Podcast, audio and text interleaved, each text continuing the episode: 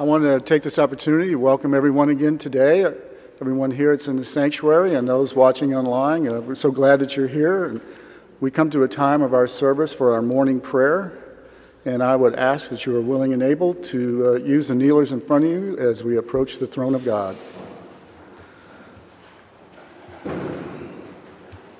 Let us pray.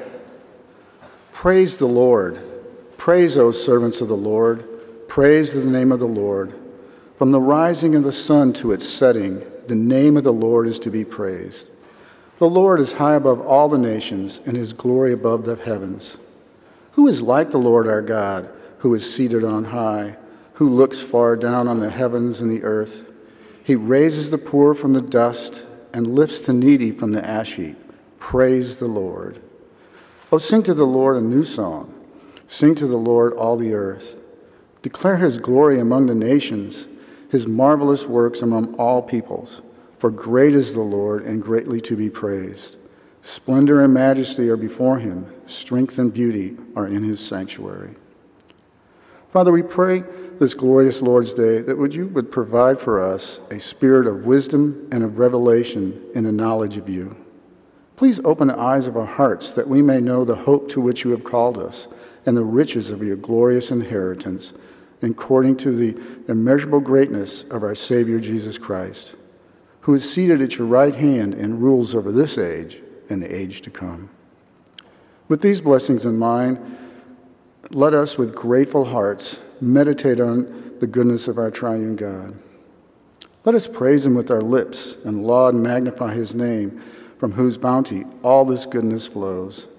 Let us glorify God by yielding our, our gifts to his service. We present to you, Heavenly Father, all the ministries here at Redeemer, that through these ministries we would strive toward fulfilling our stated mission, that being maturing as a community of believers committed to, committed to worshiping you, God, studying your word, and proclaiming your gospel to the world. Lord, we lift up to you this week's Summerlink Youth Camp. Please provide for all the attendees safety, sweet fellowship, and a time to grow in their relationship with their Savior and Lord, Jesus Christ. Heavenly Father, we pray for the missionaries that are supported by this church and all who carry forth the gospel of Christ worldwide. We pray that you would grant them open doors in difficult situations, a bold and grace filled message, your hand of protection, opportunities for refreshment, and that we would lift them before your throne of grace. Lord, use these faithful servants to build your church. Father, we pray for those within this covenant body who are in need of your healing touch, physically, emotionally, and spiritually. We understand that Christ is the only hope for every downcast soul, the only comfort for our sorrow, and the only healing for our broken bodies. Lord, we are strengthened by the words of King David as he wrote, I will bless the Lord at all times. His praise shall continually be in my mouth. I sought the Lord, and he answered me, and he delivered me from all my fears. The angel of the Lord encamps around those who fear him and delivers them. O taste and see that the Lord is good. Blessed be the man who takes his refuge in him. Father God, we pray that you would strengthen our marriages, sanctify and prosper our families and all our singles you have blessed this body with the gift of life. Lord, watch over the women in our congregation who are with child. Bring them to term as strong covenant children. By your grace, we pray that you would continue to, that we would continue to grow in faith and increase our reliance on our Redeemer. Lord, strengthen our love for one another as a sign of your mighty work in our lives.